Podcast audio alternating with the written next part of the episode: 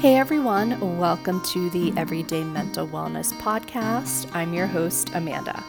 On today's episode, I am joined by Kim Kimball. She is a life coach that helps ambitious women have thriving relationships with partners, friends, family, and coworkers by healing codependency.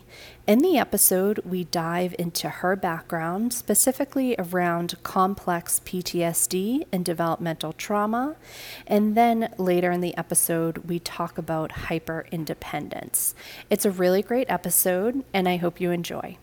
Welcome to the podcast, Kim. Can you tell the listeners a little bit about you and your background? Yeah, sure. Thank you so much for having me, Amanda. I am um, really happy to be here. So, my background, um, let's see, I think the best place to start is that growing up, I had um, a family member with addiction in the home from the time that I was nine years old um, onwards up into my 20s. And I didn't know that this was my way of coping with it at the time. Um, but I became sort of your classic overachiever. I, you know, made straight A's in school, went to a top college. I ended up going on from there to get my doctorate um, in physical therapy. So, doctorate level education, kind of doing everything that I quote unquote should and being a good girl, you know, always crossing every T, dotting every I.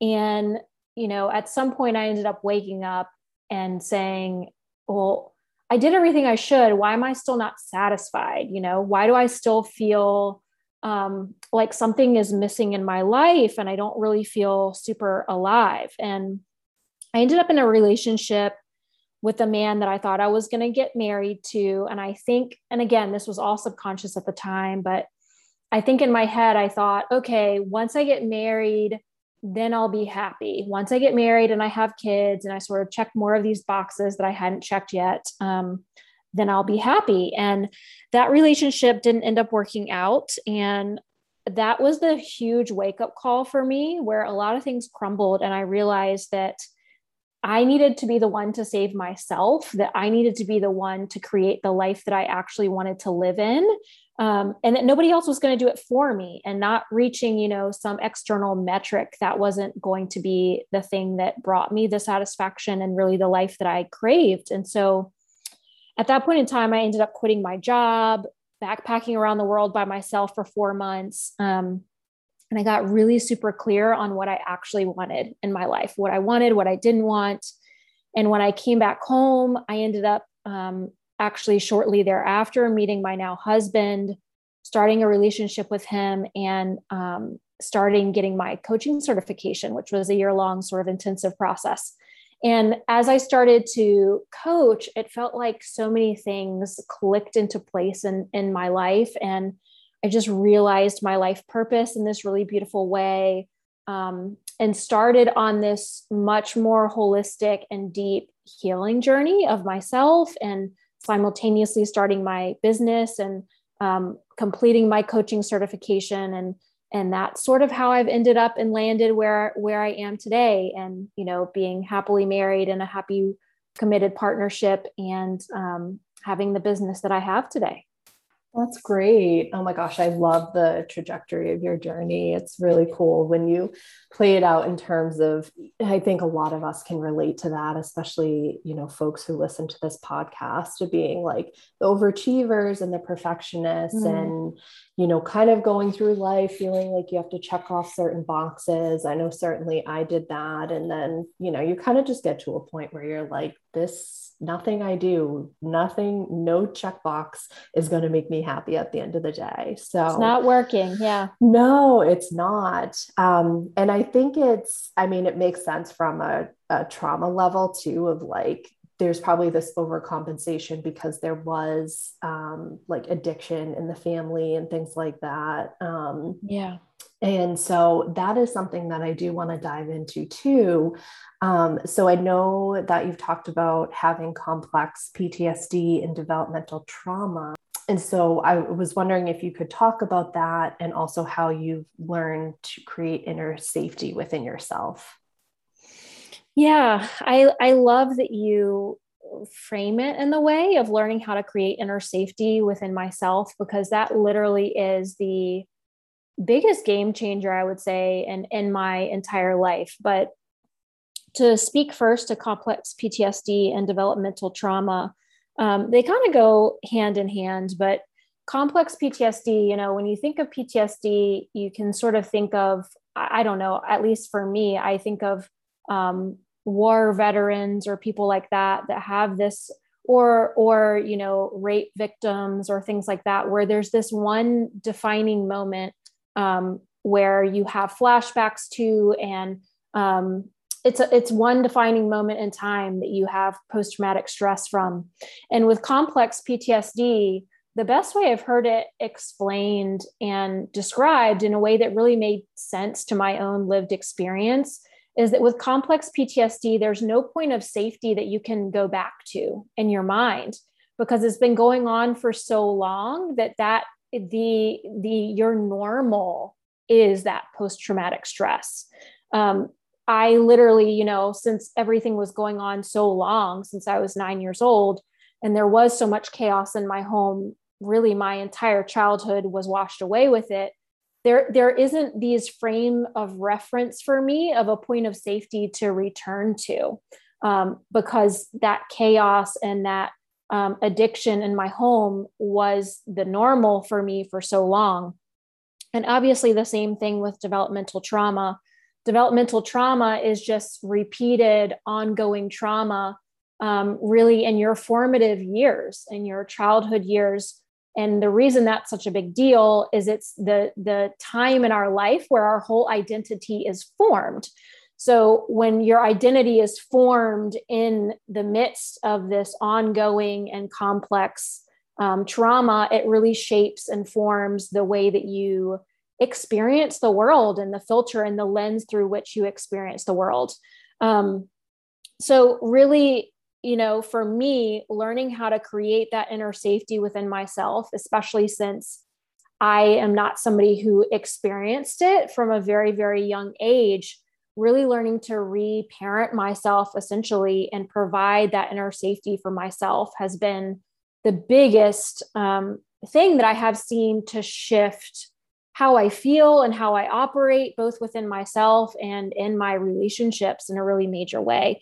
Um, and I would say that there have been five different pillars of things that have created that internal safety within myself. So the first thing is somatic therapy. And I just cannot sing the praises of somatic therapy enough um, because for people like myself who have experienced trauma, when you go into talk therapy, you can actually be re traumatized.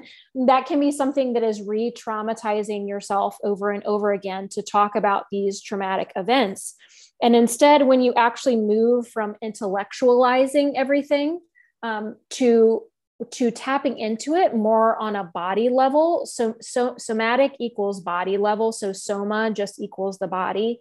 Um, changing from intellectualizing it and trying to understand it on, a, on an intellectual capacity and instead moving into how to process it on a body based level um, really shifted things for me so greatly. It helped me to learn how to feel the good and not just the bad and and also obviously to to not just be numb to a lot of things um, and be numbed out so working with a qualified somatic therapist was something that was really game changing for me. Um, another thing, the second pillar is nervous system regulation. So, to me, the somatic therapy and the nervous system regulation go hand in hand. But for somebody who has experienced, you know, complex PTSD, developmental trauma, um, for me specifically, I would sort of undulate between being stuck in chronic fight or flight response and also chronic freeze responses. I, I literally didn't know how to access that rest and digest state.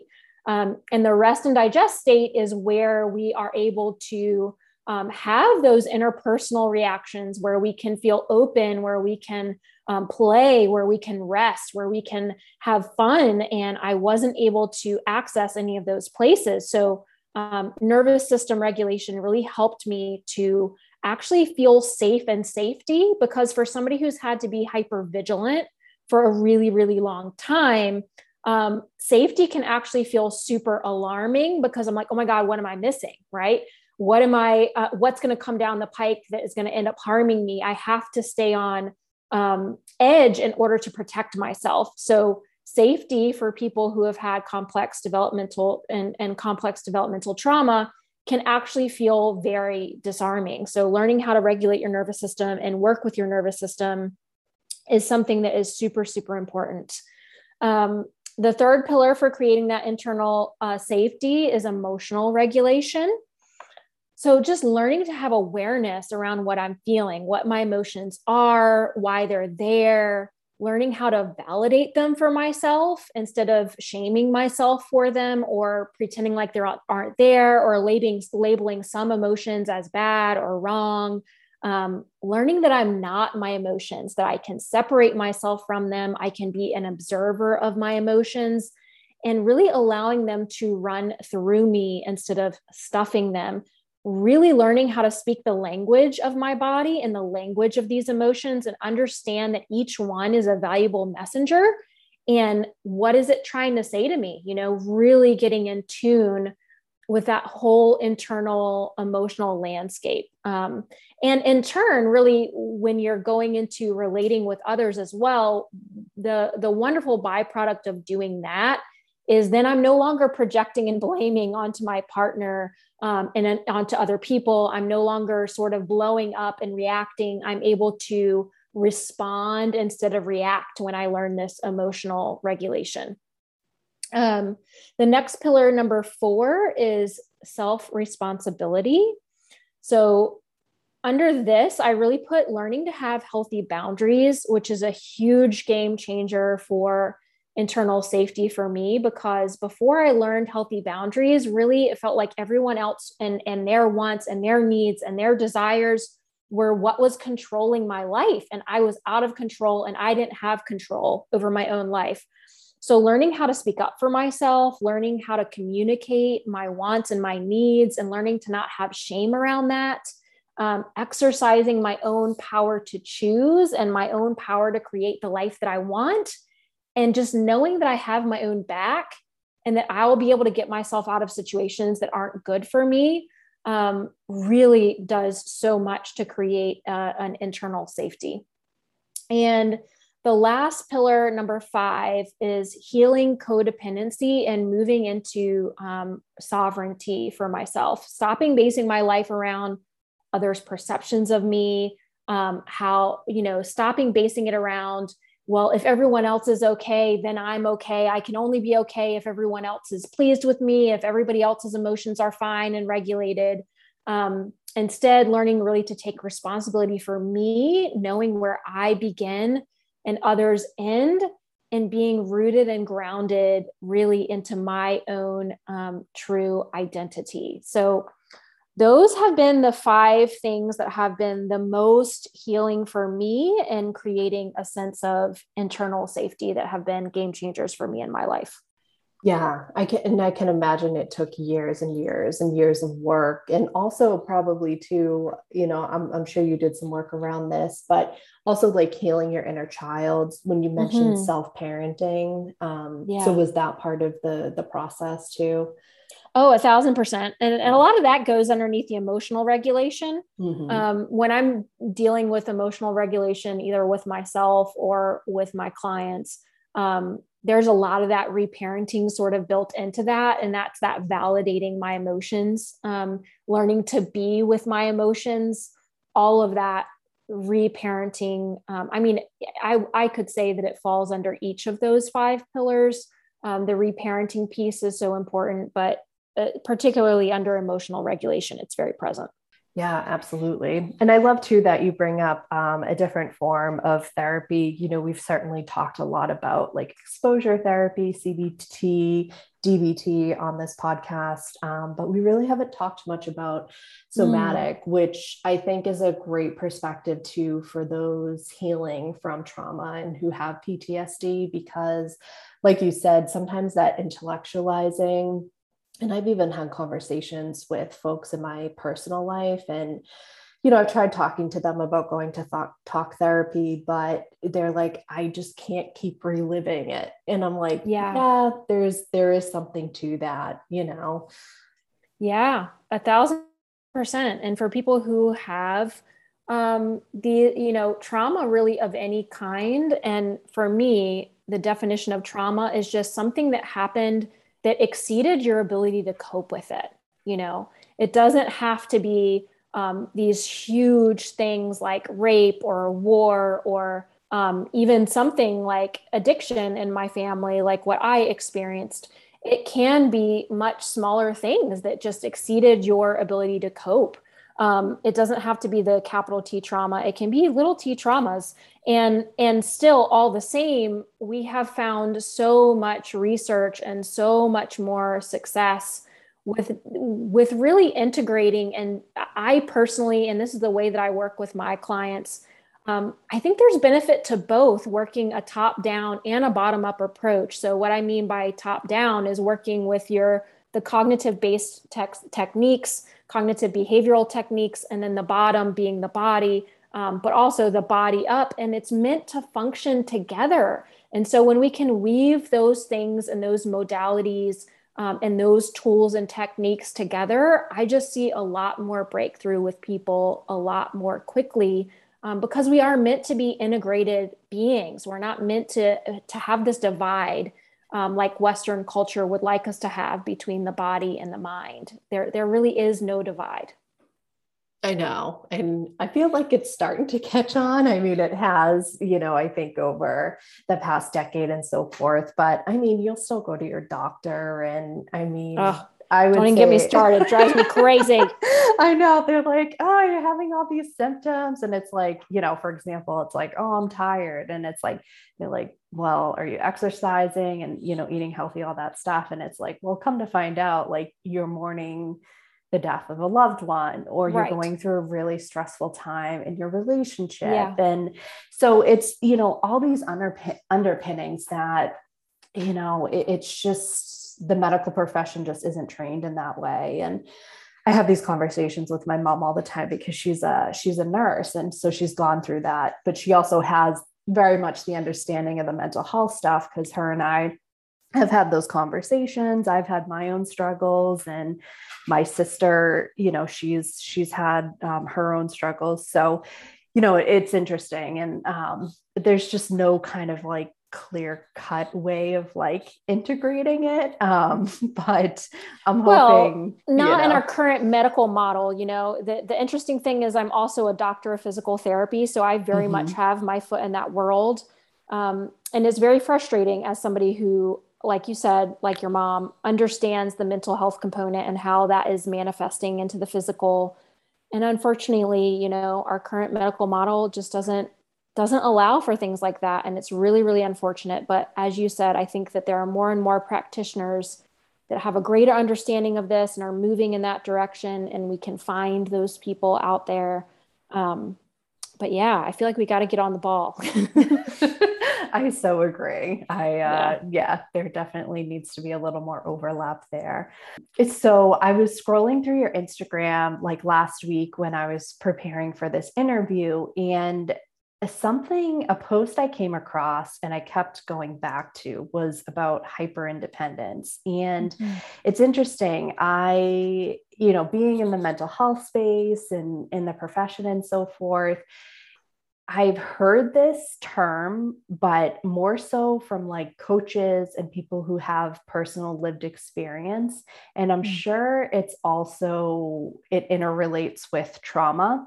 I would love to have you unpack it a little bit and like just kind of shed light because I think there are a lot of people out there who definitely struggle from this what we call hyper independence, but they don't understand that it actually is rooted in some trauma as well.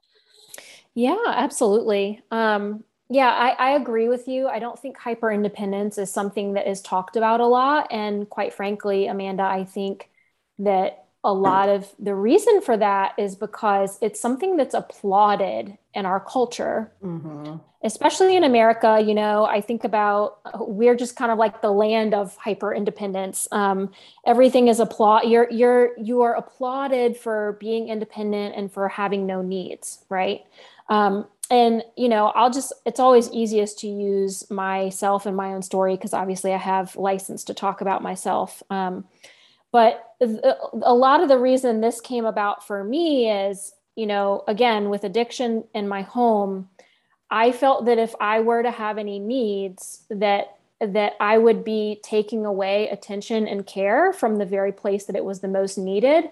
And that if I were to heap more needs on top of all of these gaping needs that were there in our home, it would be like the straw that broke the camel's back.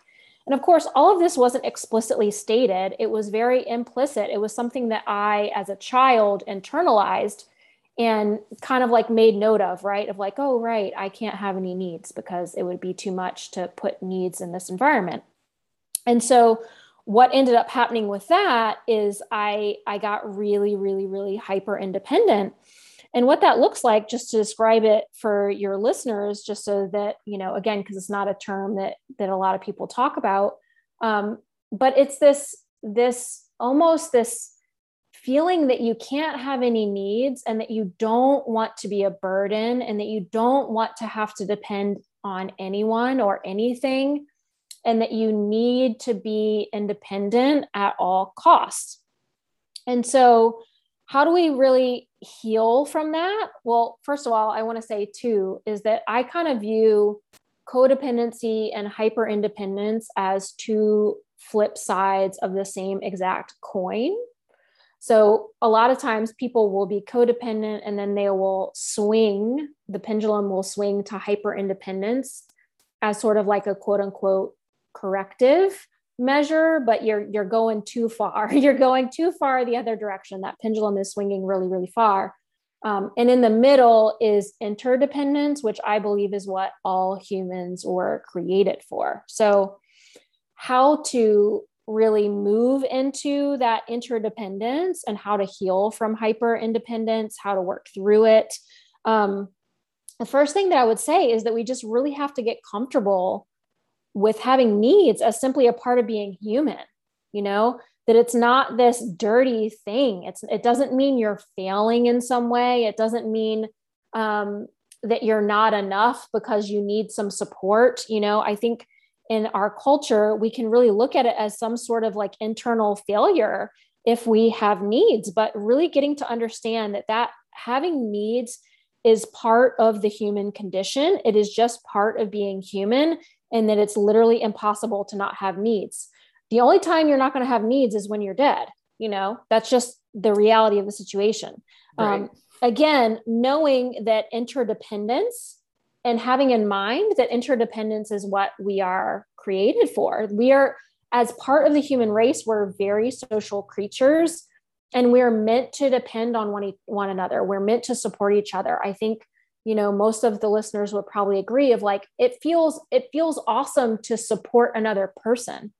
It feels great to lend that support and lend your gift and your skills and what you have to offer to another person right?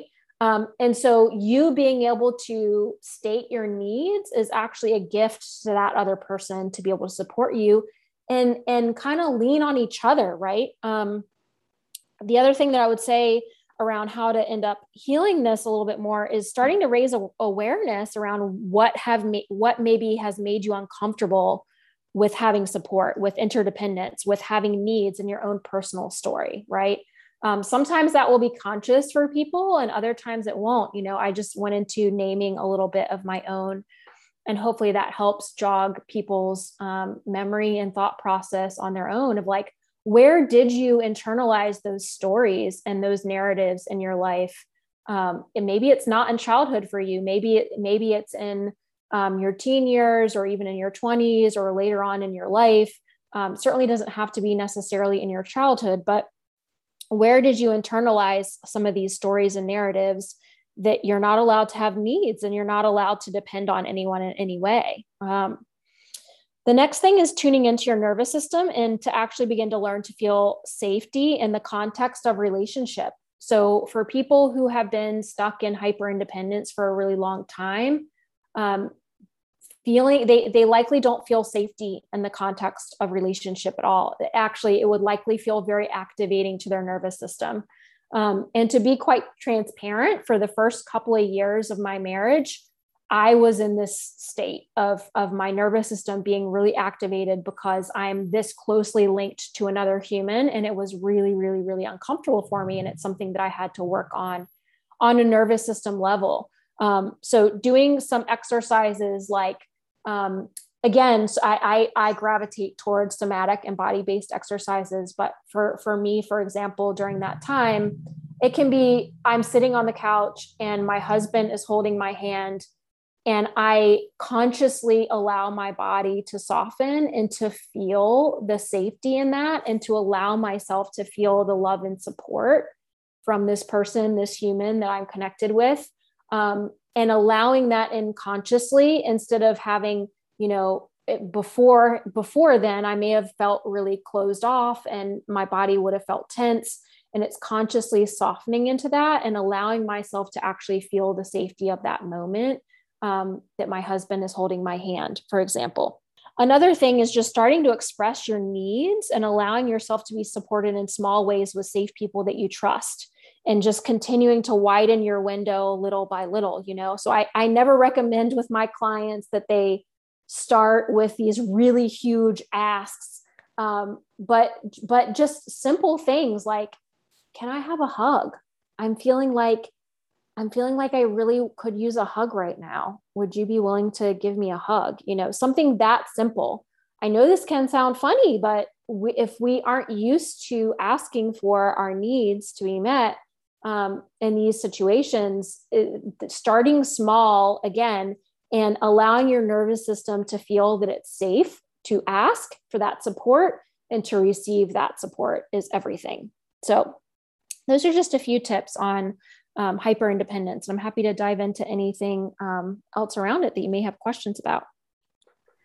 Yeah, and that's a that's a really great point, and that's kind of like what made me recognize hyper independence and this asking for needs and i have a huge like uncomfortability around it like and i mean it's something i've worked through over the years with my own therapist um, but it's also like when you're sensitive to and then you know you sometimes will like take things personally if someone in that moment like doesn't want to give you a hug it's like that's you know it's not reflective of the whole situation or whatever so there's definitely like a lot of healing that comes from it and that's it's interesting how you noted how with hyper independence sometimes like um, the codependents they swing in that mm. direction versus the um, interdependence yes, that yes, yes. Um, is more of a balance so um, yeah it's really interesting kind of how how the brain and, and the body does that um, yeah. And so I know you work with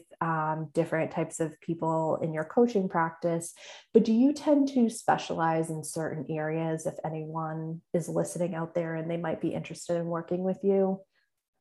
Yeah, so I specifically help women, ambitious women, have thriving relationships with partners, with family, with friends, with coworkers, clients, really all of their relationships through healing codependency and people people pleasing patterns of relating. Um, and as you can tell just by this podcast, I use both somatic and cognitive behavioral techniques for a more holistic approach to healing so that women can return to a place of power, a place of sovereignty in their life, and um, really harmonious connection that flows from that.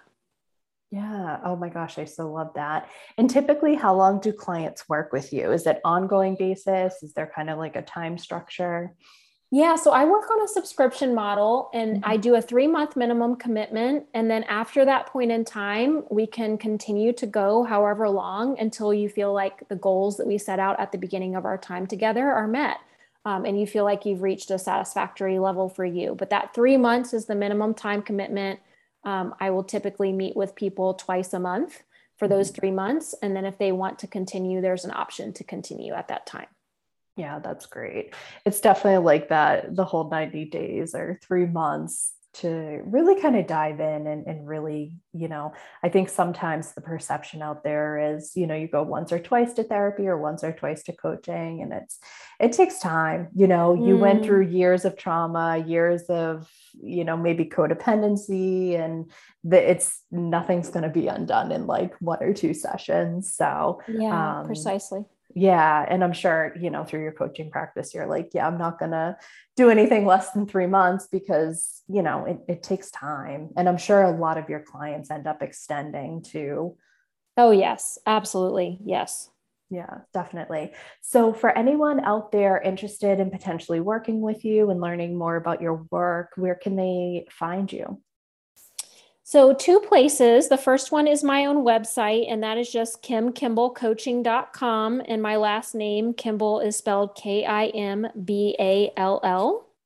And then my Instagram handle is the same, Kim Kimball Coaching. And that is where I really hang out and spend most of my, my time. Great. Well, thank you so much. And I will definitely link everything in the show notes so anyone listening can easily find your website and your Instagram. Uh, but I so enjoyed this conversation. Thank you so much for coming on. Oh, thank you for having me, Amanda. It was a pleasure.